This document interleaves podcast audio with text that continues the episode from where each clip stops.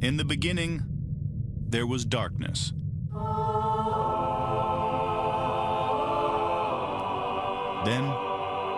there was Paul Brown. Paul Brown transformed the game. Hello, Paul Brown here. Welcome to the first ever International Browns podcast.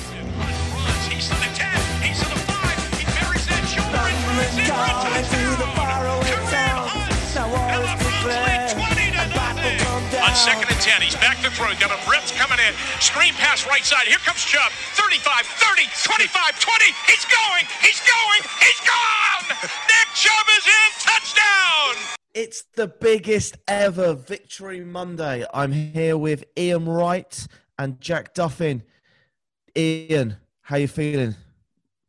You know, jubilated, excited, happy, a little shocked, honestly. It was one of those things where I didn't know what the hell we were getting into. I was nervous as hell for kickoff. And then it was a whirlwind of emotions, which we'll get into. But the Browns freaking won. They beat the Steelers. We're off to Kansas City. First road win since 1969. First playoff win since I was 11 years old. It's mayhem, man. It's mayhem. And, you know, it was awesome to see. I was up late. I may have made some impromptu purchases on the Browns team website very late in the night, which I won't get till seems around Super Bowl time. So whoops, you're welcome, Miles Garrett. I look forward to getting the, this jersey autographed by you so it can end up on my wall.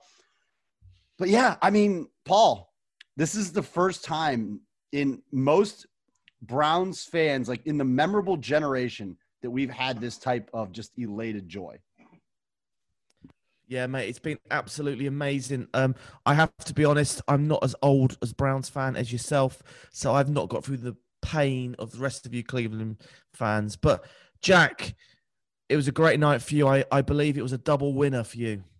Yeah, Nick Chubb delivered, unlike last week where he just bottled it. But he delivered this week, so he got me the 9.5 receiving yards. So, Jack, have you ever seen... He went over by a little bit. Have you ever seen Dumb and Dumber, the movie with Jim Carrey and Jeff Daniels? Long, long time ago. Chubb totally redeems himself. Well, it didn't quite cover the loss of last week, but we're well on our way. The fact is, we're going to get another chance to bet the Nick Chubb receiving over this year, and that is why I'm really excited the Browns made it to the divisional round. But to be honest, it was just weird because I'd come into it thinking, hey, this is going to be easy to stay up 1 a.m. through to 4:30 in the morning. I'm going to be on the edge of my seat all night. The end of the first quarter, and I'm tweeting, hey, is it about time we rested some starters? And I actually did send that tweet because I just don't care. But it was nuts. Absolutely insane. Not only was it insane, it was the biggest lead in NFL history at the end of the first quarter. To happen in a playoff, my mates were like, oh, that's just in playoff games, isn't it? I was like, no, that's every game. Yeah, that was insane. I mean, I think it was what the most points scored in the first quarter in a playoff game, I think. Yeah, and biggest lead. It was true. Paul, how many Jaeger bombs did you do last night? One for every touchdown? All of them. Yeah, I lost count, and I haven't slept yet, so if my words do slur and slip all over the place, I do apologise, but I've got to say I was absolutely over the moon at half time, but that third quarter really dragged out, and the first part of the fourth quarter I was just waiting for that classic Brownsy moment. But beating the Steelers in the Heinz Field Superdome is now a new era. History has been made. We are no longer Brownsy. This is it. We're here to win it. Yeah, the odd part about the game, though, Paul, is the Browns would have had to have made not just one, but about 2 or 3 Brownsy-like moves to match the Steelers-like moves. Because, I mean, they handed us so many just gifts on a platter that the one little, like, joy I had was even if we had a strip sack or, you know, not that I'm wishing for that, or an interception or, you know, a receiver slips and falls, we had enough of a buffer to where we would have been able to overcome one mistake. 2, let's not go that far. But you should have had a little bit of comfort knowing we at least had enough room for one mistake, and we didn't make it. Well, to be fair, that they set up that mistakes could have caused, but who was the team actually making mistakes? It was the Steelers. The two punts, I have got no idea. They obviously can't count. They don't know what they're doing. It was just bad play calling. And Mike Tomlin obviously has a great history of a really good head coach. But I don't know what on earth happened.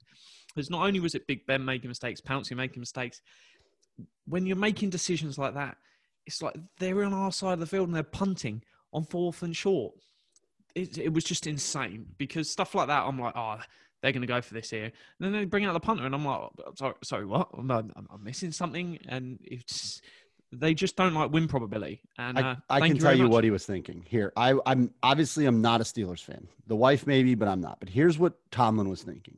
Okay. On the previous drives, the Browns went, I think, 7 plays, 20 yards, 3 minutes punt. The Steelers went 8 for 84, touchdown, 3 minutes. The Browns went 3 plays, 2 yards, 1 minute of possession, punt. Then they went 12 plays, 68 yards, 3 minutes, touchdown. And we went 3 plays, 2 yards, 1 minute, 27 possessions, and punt. So we started the third quarter, punt, punt, punt.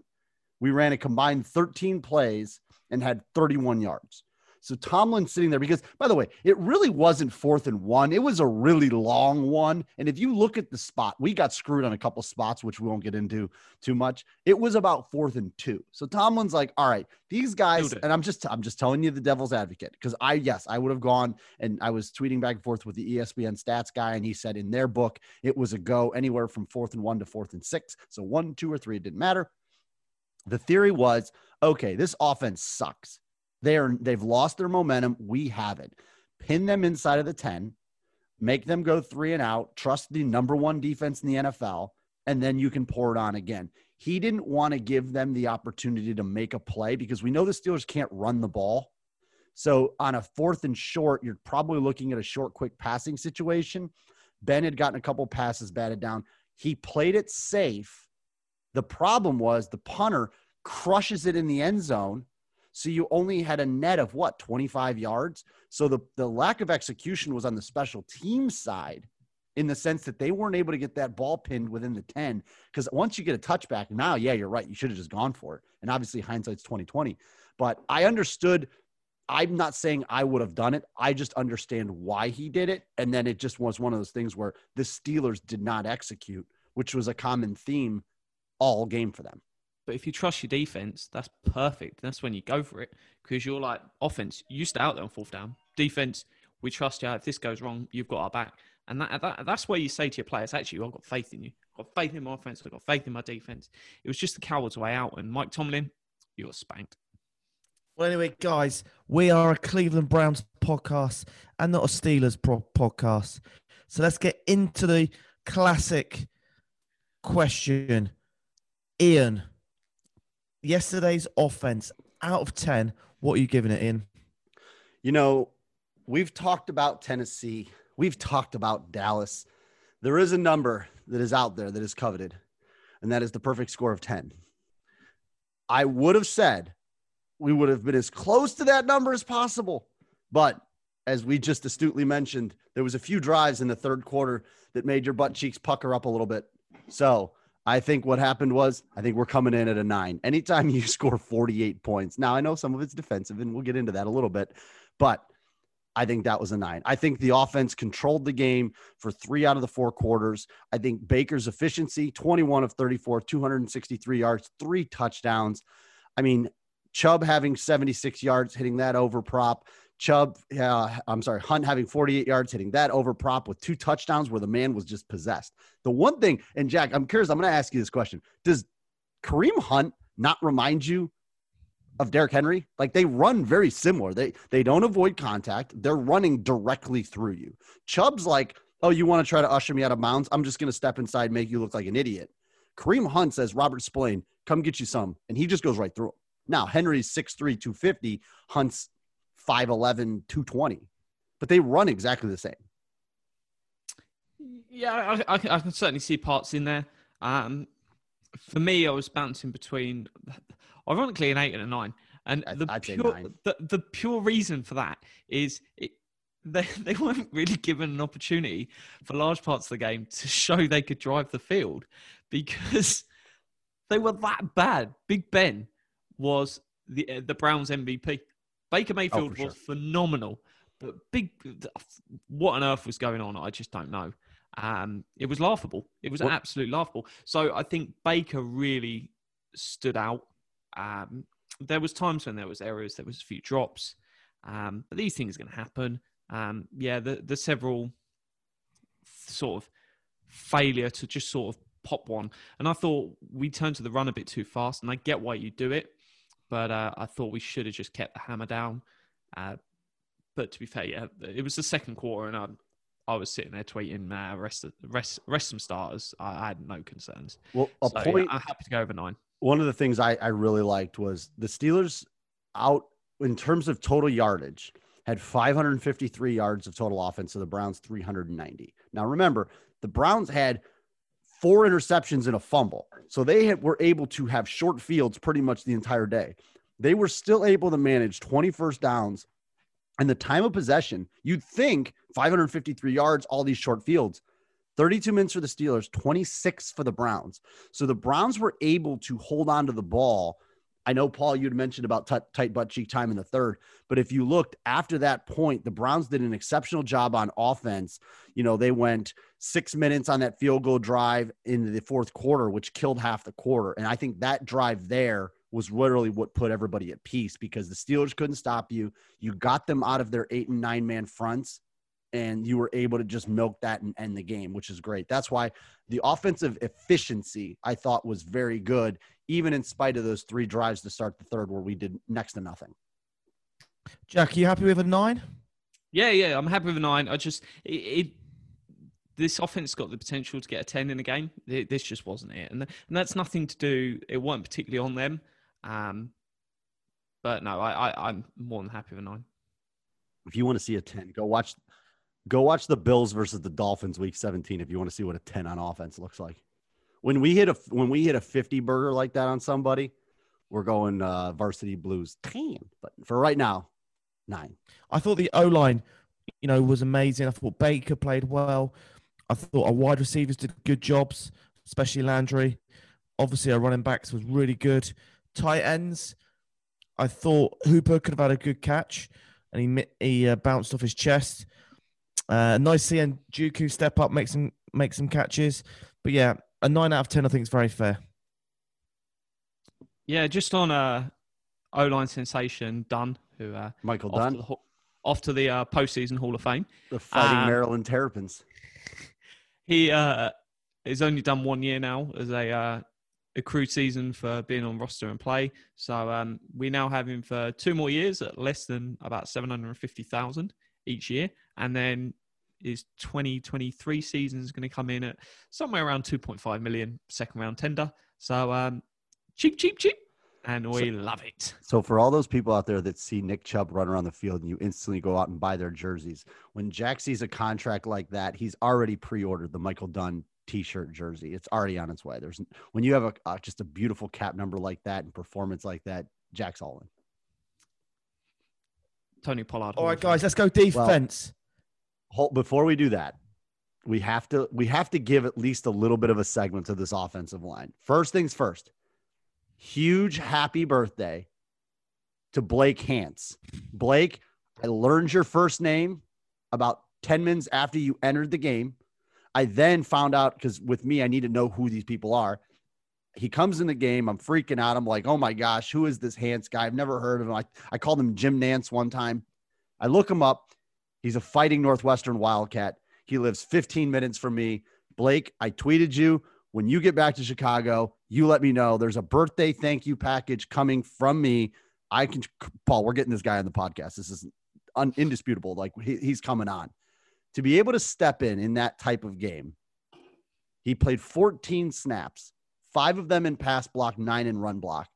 And to not do anything egregious is absolutely amazing, considering this guy has been with the team less than 2 weeks, has never met, if I'm not mistaken, in person, Kevin Stefanski. Yep. They asked him today, and he's like, I look forward to it. So he's never met the offensive line coach. He's never met the head coach, and he played the fourth quarter of a playoff game. That's amazing. Baker Mayfield for the first time in the dressing room. Yes. I mean, to be able to do that, like we talk about the Steelers and how they stick in a linebacker and the guy's so damn productive and stuff like that. And it just seems like the Browns have now created with, you know, Jedrick Wills on the outside, JC Treader in the middle, and Jack Conklin, who obviously left the game, which we'll get briefly into that before we move on to defense. The Browns have created a situation where you can put guys in for short spells and get not obviously the same performance you're going to get from Joel Bitonio. Let's stop with that. However, you're able to get somebody to come in and finish out a game where the body of work is done. So one of the benefits that I think the Browns had with, and it's kind of weird, and I don't know, I wish somebody would ask Stefanski this. Kendall Lamb took all of the first team rep snaps at right tackle in practice because Conklin's illness. So obviously it was nice that he had all these reps. Now we're talking about one practice, but still. He was able to get the calls, the lines, and all that other stuff. So by him coming in, it wasn't huge. Obviously, when you lose an all-pro right tackle, number one in PFF, according to the intro, that's huge. But I'm curious if one of the reasons they didn't want to force Conklin back in because of that hamstring, you know, they were up at that point 35-7 or whatever it is.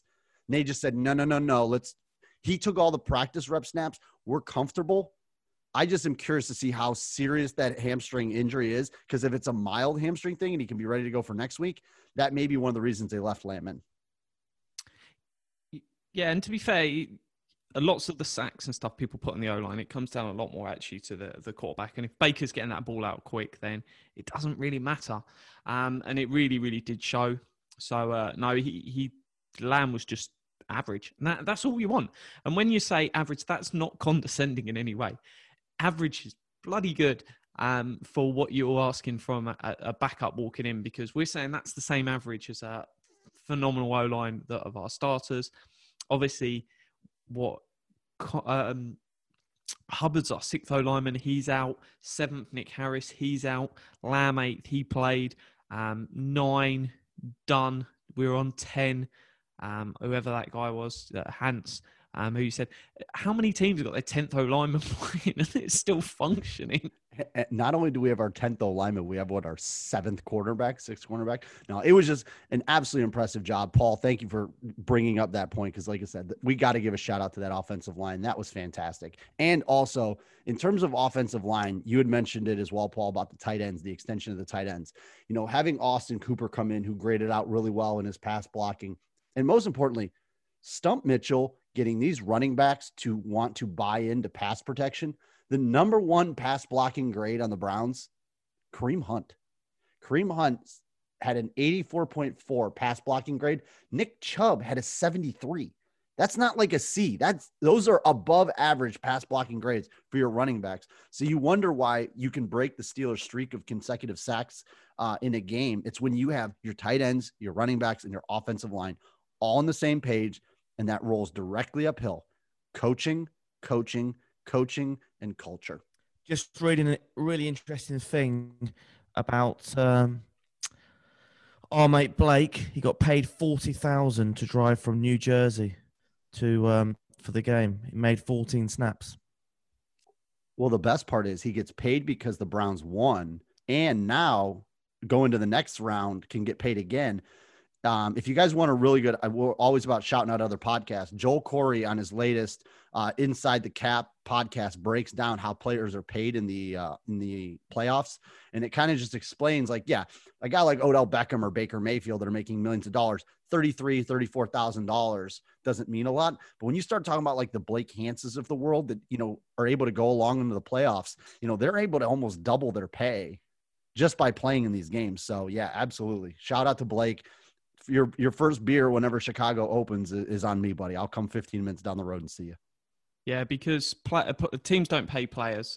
It's all funded out of the league, so it won't impact your salary cap, anything like that. It's all done internally. So, no, it's as Ian said, it's massive for those smaller guys, especially a practice squad guy that calls up and gets played because, it's a big old payday. What's wild, Paul, Baker, Case Keenum, Cody Parkey, Jamie Gillen, and Blake Hance all make the exact same amount for that game.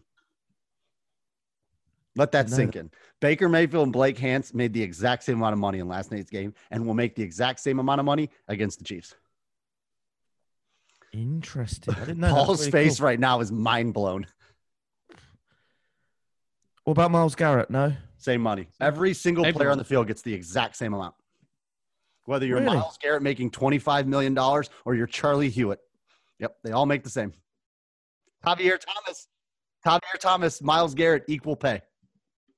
What about Odell Beckham? Would he get paid if not playing? Yes, he played in a majority of the games. Therefore, he is paid. You have to have played at least four or six. And he did. And he's under contract. I think there was a player once that got paid for two different teams being in the playoffs. Corey pointed it out. There was one guy, he had a client who got traded in like week 10. Sanders last year. I think it was Emmanuel Sanders last year got double paid. There's a few, but he had one where they could double dip and like he was on both teams that played in the Super Bowl. So he got like he got full pay from one and half pay from the other. It was beautiful. So Browns, if you want to sign me just to show up and whatever, I'll do it. So anyways, Paul, now we can move on to the defense. All for the money. All right, Jack, I'm coming for you. Defense out of 10. What are you going with, Jack? Ooh, I know you're asking tough questions. Let me have a butcher's because it was good. It wasn't anything special. It was literally the highest of highs and the lowest of lows.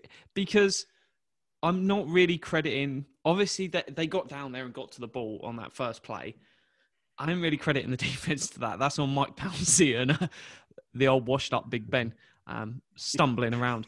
Him and James Conner looking at each other like, are you going to recover it? No. Are you going to recover it? No. And then here comes Miles Garrett. By the way, Miles, we got to work on your scoop and scores. You had a touchdown and you blew it. I want to give him a 7, but we can't do 7s. No, they're not 7s. I'm sorry. So, I think 6 is the. Yeah, I think I'm gonna have to go 6. Yeah. I think 6. I had 8 before the start of the show. 8. Paul, I love you, brother. I know you're a homer, but here's the thing: are we grading on a curve? How dare you call me a homer? Are we grading on a curve? Like, are we basically saying we watched 16 weeks of this defense and we've created a baseline and then we're grading based on that? Or are we grading based on an NFL defense? NFL defense. Yeah, there's 6. I'm basing it on the how well we did in that game defense.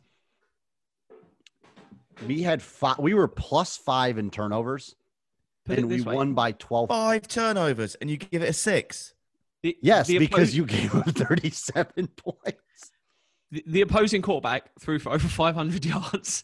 But we caught him, though. NFL record for the most amount of pass completions in a postseason game. Paul, I say this out of love, okay? When you are starting guys like Sheldrick Redwine, when you're starting guys like Carl Joseph, when you're starting guys like, Javier Thomas coming in and taking snaps. MJ Stewart had 87 snaps yesterday. Robert Jackson had 76.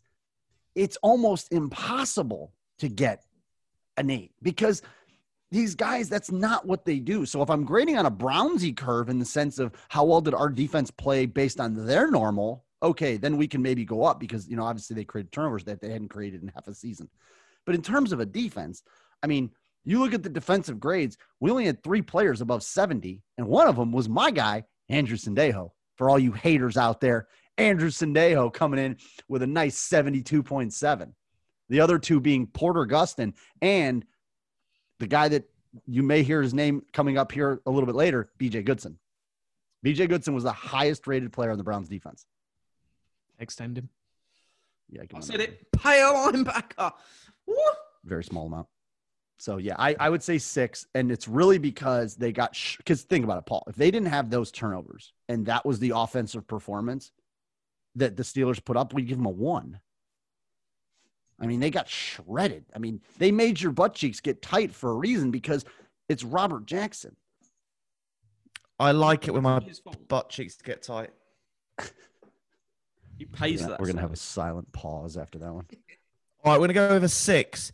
But some of the highlights, I've got to say, I thought our secondary really stepped up yesterday. I think they absolutely took advantage of a quarterback that was off his game and was giving them gifts. Absolutely. What's the off his game? He's been shocking for ages. He's a washed up old fart. Put him in a retirement home.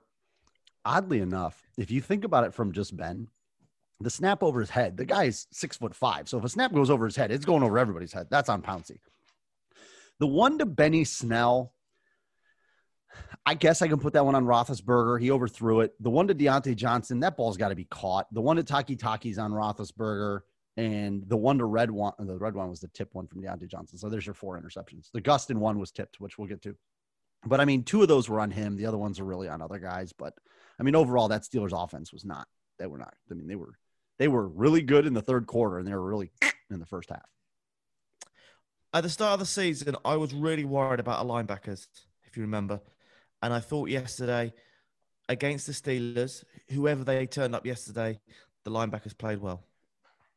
There's just a really bizarre combination with our linebackers. So, basically, we have like a top five linebacker in every single category, but they're only good at that one thing. So we've got like a top five tackler, we've got top five coverage, we've got a top five run defense, and it's just insane. And it's literally on Joe Woods to sit there and decide what we need on that play. All right, what play are we calling here? So, Paul, if you were to guess the linebacker snaps, can you name all the linebackers that played yesterday? Yeah, sure. Go. We'll go with... Taki Taki. Yep. Let's go BJ Goodson. Yep. Jacob Phillips. Yep. Trey Day. Is that what he's called? Tay Davis has only played on special teams. Yeah. I'm sure I saw him on special teams. He was fighting. And he was dancing on the sideline. Let's go with Malcolm Smith. Yep. Who else? There's more. Linebackers. Who do we talk about oftenly that blocks people by searching them on Twitter? Jack? Alabama. I troll him a lot. Mac Wilson, yeah, 20%. Mac Wilson. Okay. So who of those linebackers played the most snaps? So you had Phillips, Smith, Mac Wilson, Taki Taki, BJ Goodson. Taki Taki.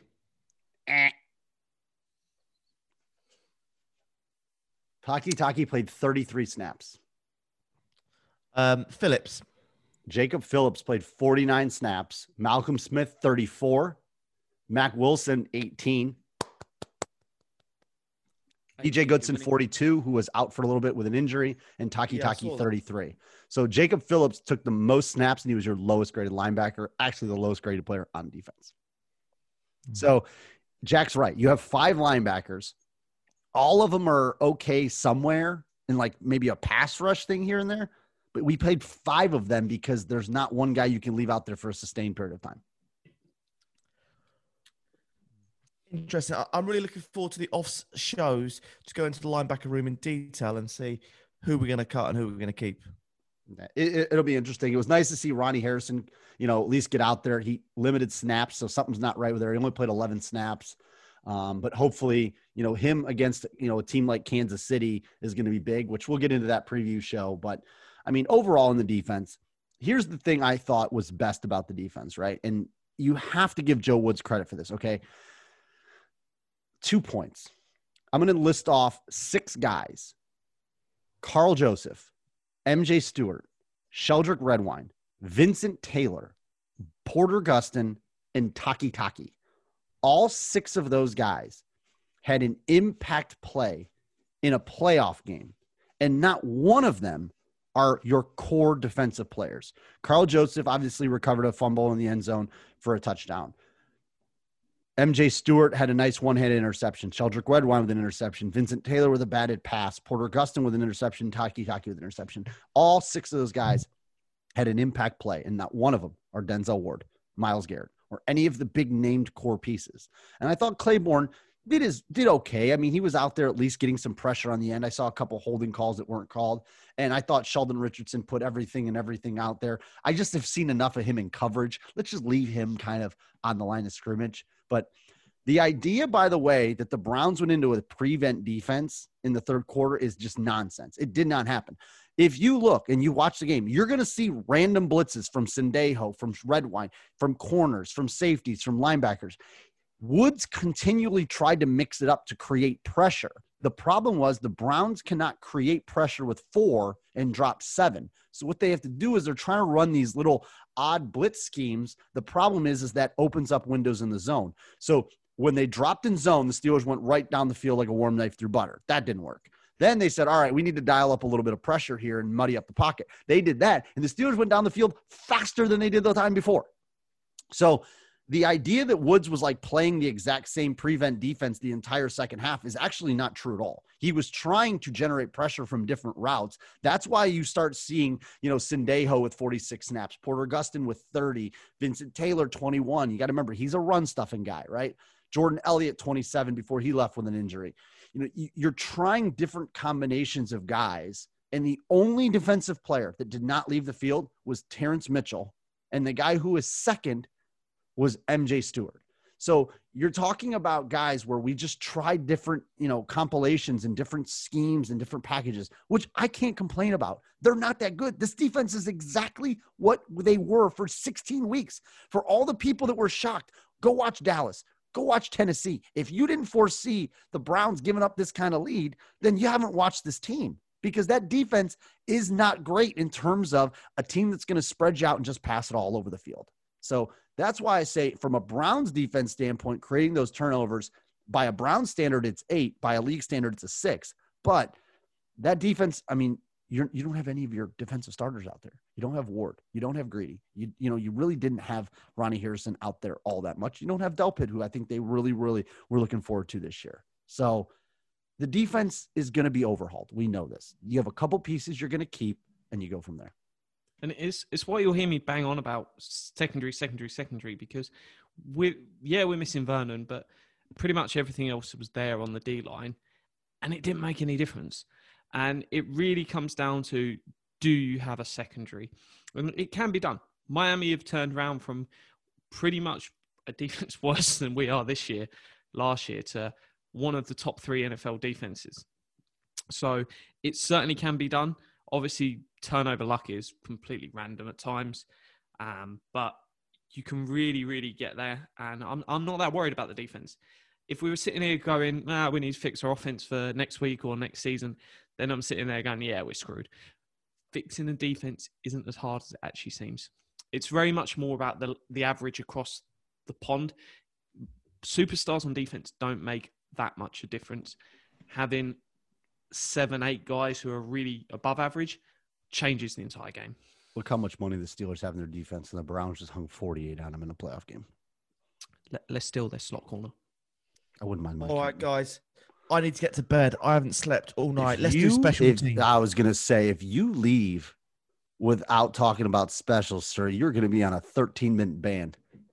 How about in the pregame, you asked me, is there going to be a donk? I said, no donk. No donks. There will be no donks.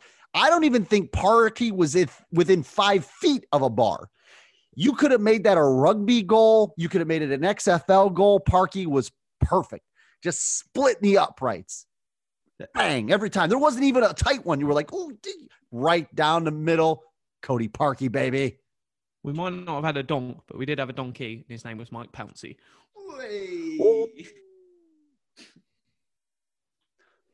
All right, Paul, what did you think of the specials? I'm going to go with an 8. In the pregame, we talked about the abilities for the special teams for the Browns to either neutralize or win that side of the ball. So we said, you know what? The Steelers have a really good special teams. The Browns have been struggling. So what can we do to kind of neutralize that? And when your kicker goes out and hits 6 extra points, when they hit 2 field goals, when your punter has 5 punts, 2 inside the 20. And by the way, I think for the first time all season, our kickoff return average was above 25 yards. Just saying, we didn't have any major muffs. There was no big turnovers. Paul, I have a hard time disagreeing. I think it's an 8. I thought Prefer did a really good job. I thought our kick coverage hit hard. They didn't give the Steelers the opportunity to get a big return. I thought the special teams played really well. Honestly, I did. who was the best special teamer in the entire wildcard round, playing over 50% of snaps. Let's try that. Who do you reckon, Paul? It's got to be the Scottish Hammer. Got to be the Hammer. It's Thomas. Oh, what? Thomas. It's my boy. It's Mr. Xavier Thomas. The French sensation. Did you see what Prefer said in the post game about who got subbed in as an offensive lineman on the special teams packages? I was already in bed. Larry Ogunjobi was playing on the offensive line in the special teams because they didn't have anybody else. So on field goal block, on field goal kick, he was out there taking snaps. Our guy Larry O, trying to get that veteran minimum contract extension. I was going to ask the question, guys. If all of our O-line were injured, who would step up, do you think?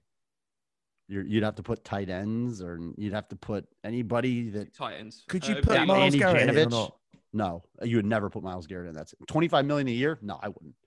I'll put in Porter Gustin before I put in Miles Garrett. You'd try with, like, Janovich. I mean, you'd try to... Anybody that knows how to block anybody.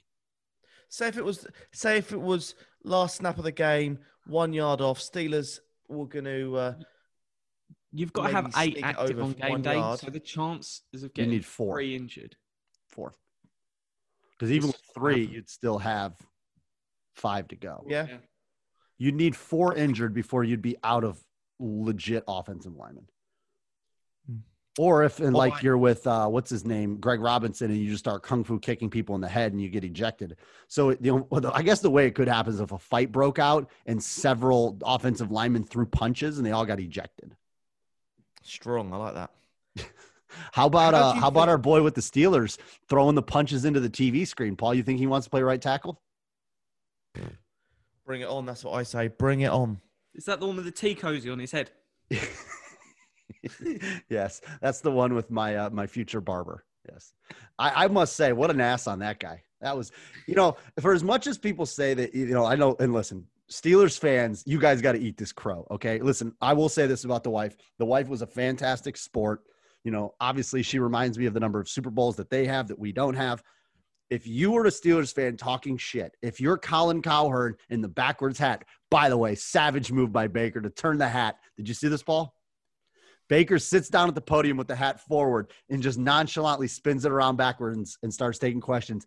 Doesn't even just – his face does not change. Legend. You have to eat the crow. If you've been Colin Dunlap and all these guys, you've been out there. I don't care if they have Otto Graham, Jim Brown. And by the way, Darryl Ryder, friend of the show, you got to take it, buddy. I'm sorry. Don't go blocking people on Twitter. You went on the Steelers radio station and said, there's no chance they win this game. Should play backups. He told us we should play backups. Play the backups. You should unblock anyway. Every Browns fan on your thing, and you sit there and you take it, buddy. I mean, that's the joy of sports, right? So last week we had the great story of Tom, which brings a tear to your eye every time you think about it. But in the same sense, if you're willing to go in enemy territory and smack talk your team, you have to just take that. You should have a public flogging. He should be at Times Square on a podium, strapped to a seat to answer questions for hours from Browns fans. That's ridiculous. You need to be complete homer no, I'm just kidding. But no, seriously, Ryder, don't go around blocking people because they're going to come at you. You open the door for that. Colin Dunlap, I thought, handled it decently well on Twitter. Colin Cowherd, must be something about these Collins. Just Steelers fans, yinzes and sports and nations. If you need a Steelers fan to look at and how to act and be a true professional, look up our guy Stewart on Twitter. This guy, he's a great dude. Steelers fans, probably the second best Steelers fan I've ever met beside my wife. That's how you act. Just a total class act. It's a great rivalry. We enjoy it. But at the end of the day, it does feel a little good to knock him out. It really does. So you know what? Inject it into my veins. Throw the ham at me. Hit me with the turkey baster. Whatever you want. I'm going to sit there and take it. It is just fuel for my soul. It just warms my heart. I could go outside on this 20-degree day in Chicago and just be heated by the radiance of the Steelers nation. I think the second best Steelers fan is the guy that chucked the lump of ham at me. I thought he was very good and funny. And then the person that said the C word to me multiple times. Was also a really I was going to say, was the guy that threw it not the same guy that literally called every single one of our family, you know, heritage the C word? I thought that was the same guy. I was distracted as the honey bait came flying at my left eye. But one thing I did like is after 11-0, the PFF boys were asked, who's the most overrated team in the NFL? And they said the Steelers. It's obvious. People are saying they're better than the Chiefs. And you had Bud Dupree, you had Eric Ebron going up on Twitter. You're computer nerds, blah, blah, blah. And wow, what fun just watching all that just blow up on Twitter. And quite frankly, if Kevin Stefanski, the analytics guy, can sit in his basement and win a playoff game with our lineup, if anyone comes at me ever again with, oh, go back to your basement. Kevin Stefanski was in a basement and he did bloody good. So quite frankly, can stick it.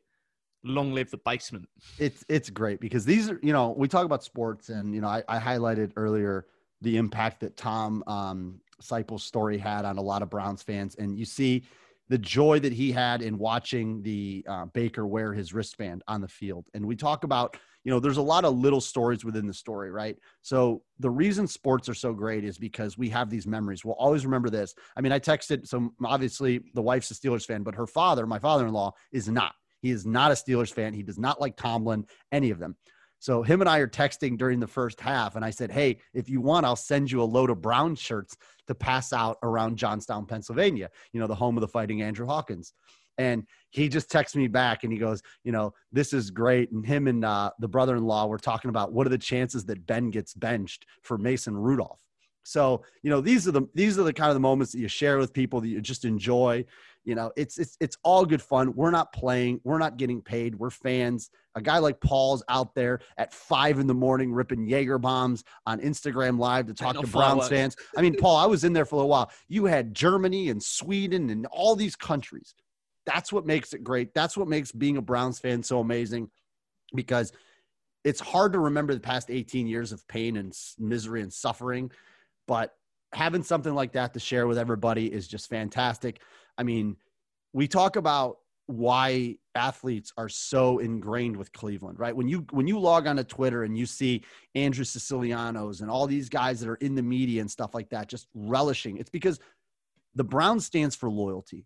You have to be loyal to be one of us. And you look at all these former players. I mean, the reason that Paul loves the undrafted free agents and these guys want to come on the show all the time is because they quickly see the loyalty.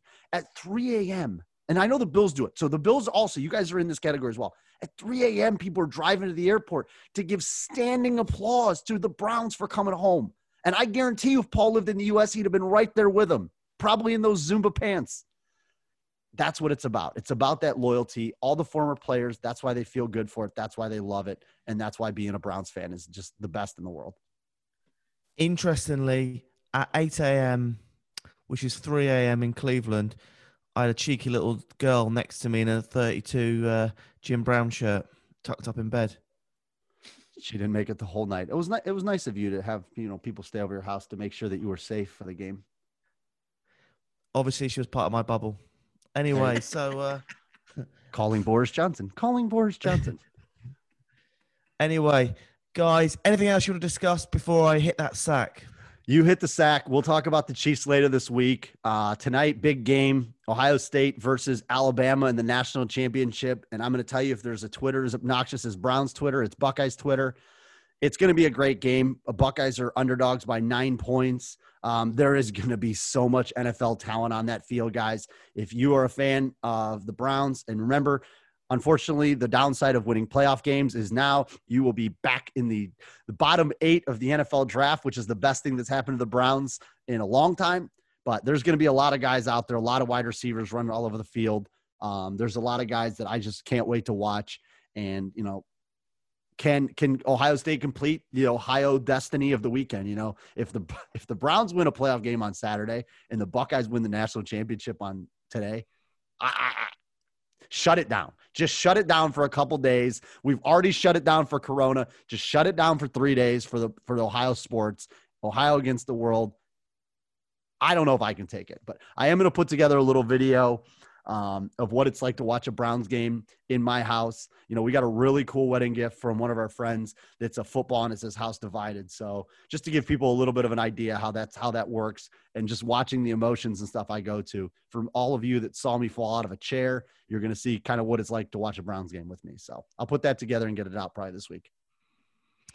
Ian, if the Buckeyes win, is that the last college game of the year? Yeah, that's it. This is the Super Bowl of college football. Wow. And it is Nick Saban versus Ryan Day, the Alabama Crimson Tide versus the Ohio State Buckeyes, Justin Fields, Chris Olave, Patrick Surtain, Christian Bazemore, Jalen Waddle, Devontae Smith. I mean, there is probably 6 or 7 first round draft picks starting in tonight's game out of 22. Anyone that we should look out for the Browns? There's a defensive tackle out of Alabama. Christian Bazemore is a guy I really like.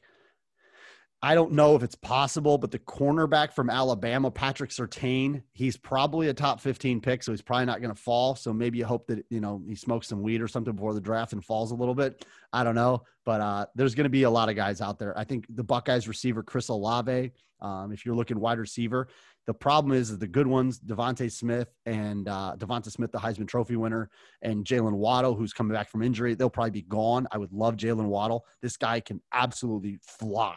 I mean, you talk about a guy that can add a deep threat. Baker can throw it 70 yards. Well, Jalen Waddle can run that quickly.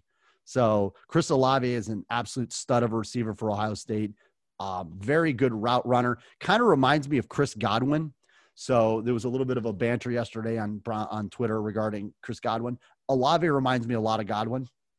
You're going to see some guys defensively for Alabama. The one guy I think that's completely overrated is Dylan Moses. Browns fan, get him out of your mock drafts. He is absolute trash. I do not want Dylan Moses. He is like a worse version of Mac Wilson. But yeah, there's a couple guys out there I'm going to be looking for. So I know a lot of our listeners listen to us for draft news, and I've got some bad news. The Browns will be drafting after round 26 next year. Jack, how do you feel about that, mate? It's good. That's a perfect spot to trade down. All right, guys. I just want to say to all our listeners, thank you very much for listening. It's been an absolutely emotional roller coaster. We've still got 2 more games until we get to the Super Bowl, so we've still got some more shows to do between now and the Super Bowl. So I'm super pumped. Jack super pumped, Ian super pumped. Any comments, any things? If you subscribe, you subscribe. If you don't, you're a weirdo. So just get involved, and thank you very much. Yeah, and give us some suggestions if there's people you want to have, you know, come on the podcast. We've had, you know, really good just sponsor or listening, and our numbers are up over these last couple of weeks. So we know that as the Browns get good, you guys are just really craving more content. So keep it up. You know, send your feedbacks. DMs are always open for us, and go Browns.